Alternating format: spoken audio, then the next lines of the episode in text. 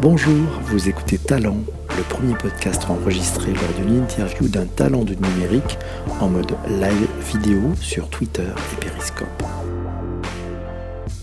On est avec Émilie Lido, elle est journaliste tech, elle bosse pour LCI, pour l'Express, pour Le Point, pour France Télévisions. Et elle a en plus écrit un bouquin qui est sorti chez Fayard en tout début du mois, c'est ça, hein, ça s'appelle le Social Calling. Et ça parle de la génération d'entrepreneurs qui essayent de mettre du sens avec la tech. Je m'appelle Émilie Lido, je suis journaliste économique depuis une dizaine d'années maintenant. Euh, je travaille, bah, je suis indépendante, mais je travaille pour plusieurs euh, typologies de médias, dans la presse écrite pour euh, les échos, l'Express et aussi à la télévision pour France 2 et LCI. Et effectivement, comme, comme tu disais tout à l'heure, eh j'ai sorti un livre qui s'appelle Social Calling. Et si comme eux, vous aviez un déclic pour agir, qui est sorti le 2 novembre dernier aux éditions Fayard. Alors en fait, ce que j'ai observé surtout, c'est que je suis, je suis partie du postulat que la révolution tech, elle était terminée. C'est-à-dire Déjà, voilà, c'est fini. On a eu 30 ans de révolution tech, aujourd'hui euh, tout est digital, on est des animaux digitaux, on est tous euh, ultra connectés. Oui.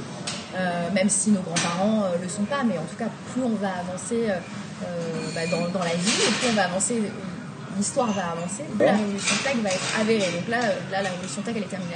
La prochaine grande histoire qu'on va raconter, eh bien, c'est cette technologie et tous ces outils digitaux comme les applications, les plateformes collaboratives, le data, le machine learning, le crowdfunding, eh bien, ils vont être mis au service d'une nouvelle grande histoire, l'amélioration de nos vies. J'ai rencontré ces euh, entrepreneurs qui utilisent la technologie pour euh, résoudre ces problèmes sociétaux. J'en ai rencontré une centaine pendant 18 mois.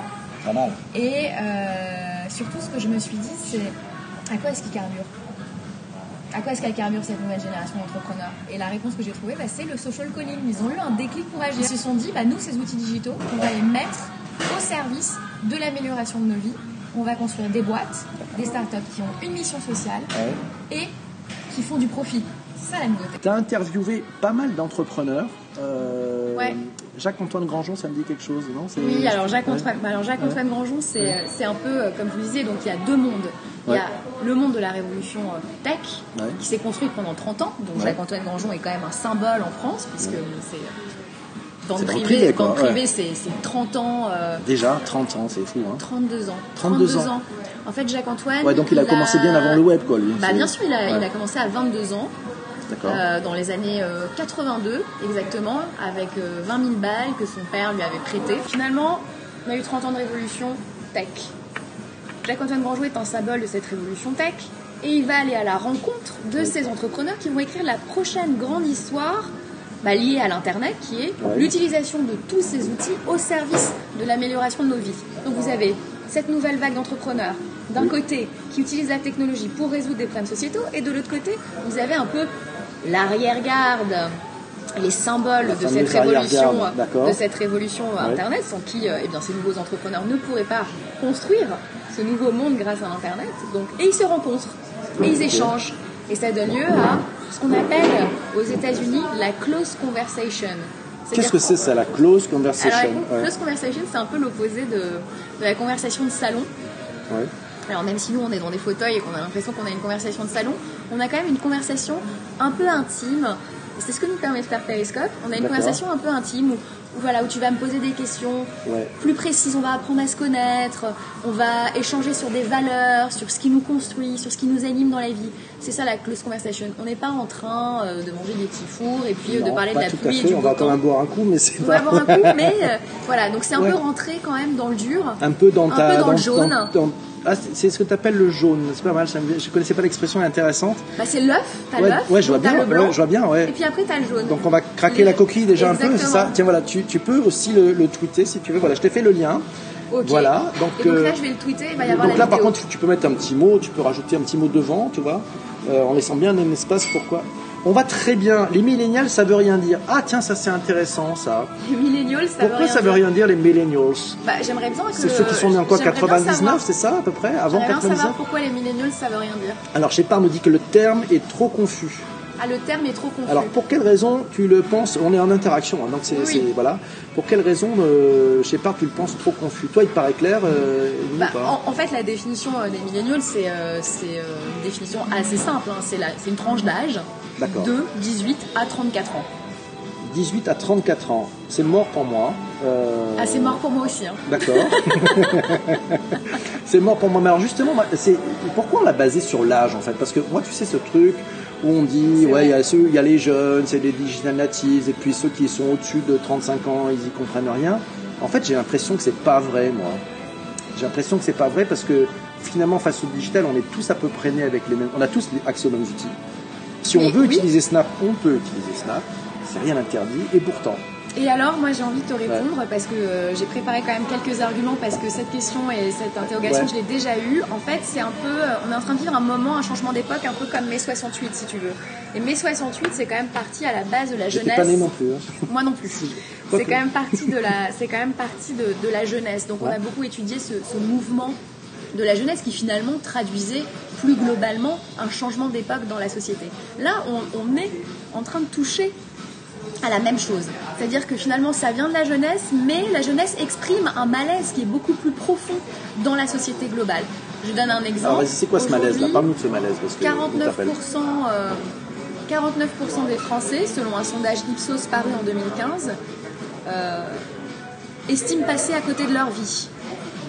39% rêvent de tout plaquer parce qu'ils ne se sentent pas à leur place, parce qu'ils trouvent que leur job, n'a pas de sens, parce qu'ils ne se sentent pas reconnus dans leur job ou qu'ils trouvent plus globalement que leur vie n'a pas de sens. Finalement, changer de vie, on se l'autorise peut-être davantage quand on est au commencement ou quand on est. Euh, oui, parce qu'à la limite, quand on a mangé, tout le monde a mangé. Quoi. Voilà, Après, quand on a des enfants, des machins, une famille, une C'est vrai que c'est plus difficile d'opérer un changement de vie. Donc finalement, euh, je pense que cette génération de millennials, elle est en train de libérer la parole euh, des aînés, comme l'a fait mai 68. Donc elle traduit en fait un changement d'époque. Donc c'est pour ça qu'on part des jeunes, mais finalement c'est vrai, ça ne concerne absolument pas que les jeunes. Moi depuis que j'ai sorti mon livre, j'ai énormément de témoignages euh, par les réseaux sociaux, les gens me parlent sur ma page Facebook Social Calling, ma adresse des mails via mon site internet euh, socialcalling.fr. C'est ton premier livre? C'est mon premier livre. Donc c'est un, un, sacré bébé ça, parce que tu as mis combien de ah temps pour... entre l'idée, on va parler du bouquin, si vous dites finalement, cette quête de sens dans le job, c'est pas nouveau. Et vous auriez raison de me dire, mais Émilie, euh, t'as rien inventé, il euh, n'y a pas vraiment de quête de sens, parce que finalement, tout le monde rêve d'avoir un job qui a du sens. Effectivement, j'ai rien inventé. Marx le disait, et je ne suis pas marxiste, mais Marx disait, le seul travail vivant, c'est le travail qui a du sens. Donc j'ai rien inventé. En revanche, ce qui est nouveau, c'est qu'aujourd'hui, la technologie nous permet de développer de plus en plus de jobs avec du sens parce qu'elle nous permet d'orienter la façon dont on travaille en fonction des outils dont on dispose. C'est la techno qui décapsule en fait cette, euh, cette coque euh, ou ces rails sur lesquels on a été mis euh, depuis le début, c'est ça et, tu me demandais en fait de, t'expliquer social, produit. On social calling. social calling, en fait, le social calling, eh bien, c'est le prix de la révolution digitale parce que euh, Internet a décuplé notre accès à la connaissance. Il l'a facilité, il l'a accéléré, donc il a décuplé notre liberté de choix. Et qui dit liberté de choix dit forcément questionnement. On va se poser des questions. On va se dire, quand on rentre sur le marché du travail, pourquoi je travaille dans cette entreprise? Quelles sont les valeurs défendues par cette entreprise? Pourquoi est-ce que je consomme telle marque ou telle marque? Où a été produit tel t-shirt à 9,99€ Qui pâtit de ce petit prix finalement? On est dans un questionnement beaucoup plus important. Donc en fait, c'était aussi un peu dans le, dans le, fait que ces tarifs-là, on est un peu dans l'innovation destructrice en fait. On est toujours l'innovation créatrice et, son pendant, qui est l'innovation destructrice. Et donc c'est ça que tu, tu, as vu aussi. Ce questionnement, c'est le social calling. Aujourd'hui, chaque consommateur, chaque citoyen, chaque collaborateur se rend compte qu'il a une responsabilité qui pèse sur ses épaules parce qu'il ne peut plus mettre de hier, parce qu'il la voit cette information défiler. je sais que cet accès à la connaissance décuplée fait que aujourd'hui, on a une plus grande responsabilité et qu'en plus, à l'heure où euh, le réchauffement climatique s'intensifie, où les ressources se raréfient, on est plus en, posture de s'interroger, de se dire, euh, voilà... Euh, on ne peut pas dire on ne savait pas, quoi, parce qu'on a accès à tout, quoi. on a accès à toute la connaissance. On a accès à tout et en plus on a des outils pour réagir. D'accord. Aujourd'hui, on peut décider, demain, vous pouvez décider de lutter contre le gaspillage alimentaire en téléchargeant une application. Demain, euh, vous pouvez décider de moins consommer ou euh, de euh, finalement donner vos fringues sur des plateformes de partage. Demain, vous pouvez décider d'arrêter de demander des, des sacs qui coûtent un arbre. Quel a été le déclic qui t'a dit il faut absolument que j'écrive ce bouquin? Il y a un truc qui manque. Parce que quand on écrit un bouquin, c'est qu'on s'est aperçu qu'il manquait quelque chose. Ouais. non, je sais pas. Ou, en fait, Quel était ton calling, toi sur, Mon calling ma mission en tant que journaliste. Ouais. euh, Sérieux. et ça, c'est sérieux, ouais. Ma mission en tant que journaliste, en fait, c'est euh, de repérer les moments où il y a un changement d'époque. Donc d'écouter les signaux faibles qui vont nous démontrer qu'à un moment donné, il y a un changement d'époque. Ouais. Et à un moment donné, j'ai rencontré ces, ces entrepreneurs. Aujourd'hui, les médias, ils préfèrent une information clivante ou un peu morose vrai, pour vrai, pouvoir susciter vrai. de la réaction. Ouais. Donc finalement, c'est difficile de porter des sujets positifs comme ça dans les médias. Donc la solution que j'avais, c'était de faire une enquête et d'écrire un bouquin.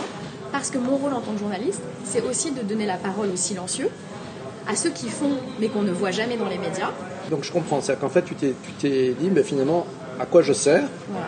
si ce n'est de donner, d'être une sorte de, de plateforme pour, que, pour exprimer des choses que je détecte. ça Oui, et puis surtout, euh, pour que d'autres jeunes, ou pour que d'autres personnes moins jeunes aient envie euh, de se lancer dans l'entrepreneuriat social et dans la social tech, eh bien, il faut qu'ils se disent qu'il y a des rôles modèles qui existent, qu'il y a des, des- des entrepreneurs qui ont construit des trajectoires, qui ont valeur d'exemple, dont ils vont pouvoir s'inspirer.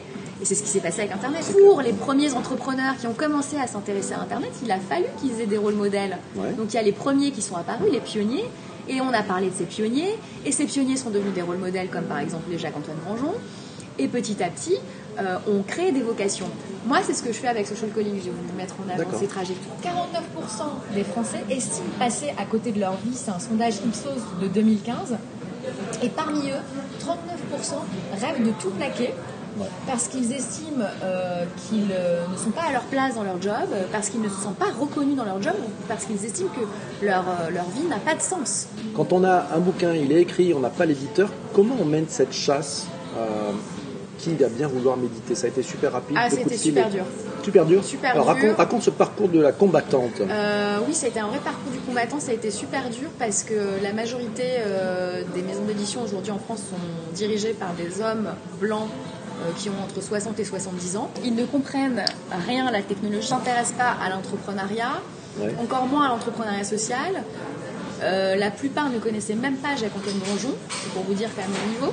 Ils sont souvent misogynes, donc ils avaient quand même plutôt tendance à me taper sur l'épaule en me disant C'est bien ma petite, continue comme ça. On va Hein se quitter bientôt. Euh, On te retrouve sur ton compte Twitter, c'est Vido Emily. Sur Facebook, c'est Social Calling. Exactement. Sur Medium, c'est medium.com slash Emily. Sur Twitter, vous pouvez l'ajouter. Voilà, vous allez vous abonner et puis vous suivez euh, toutes ces, tous ces Pérégrinations. éléments. Des pérégrinations, merci. Voilà. C'est un cœur, la couverture, mais qui est aussi un peu un diamant. Voilà. Mille merci. À très bientôt. Ciao. Bye bye, ciao, salut. Bye bye. Si cet épisode de Talent vous a plu, n'hésitez pas à encourager l'artiste en donnant un minimum de 5 étoiles sur iTunes et surtout en vous abonnant. Merci et à très vite.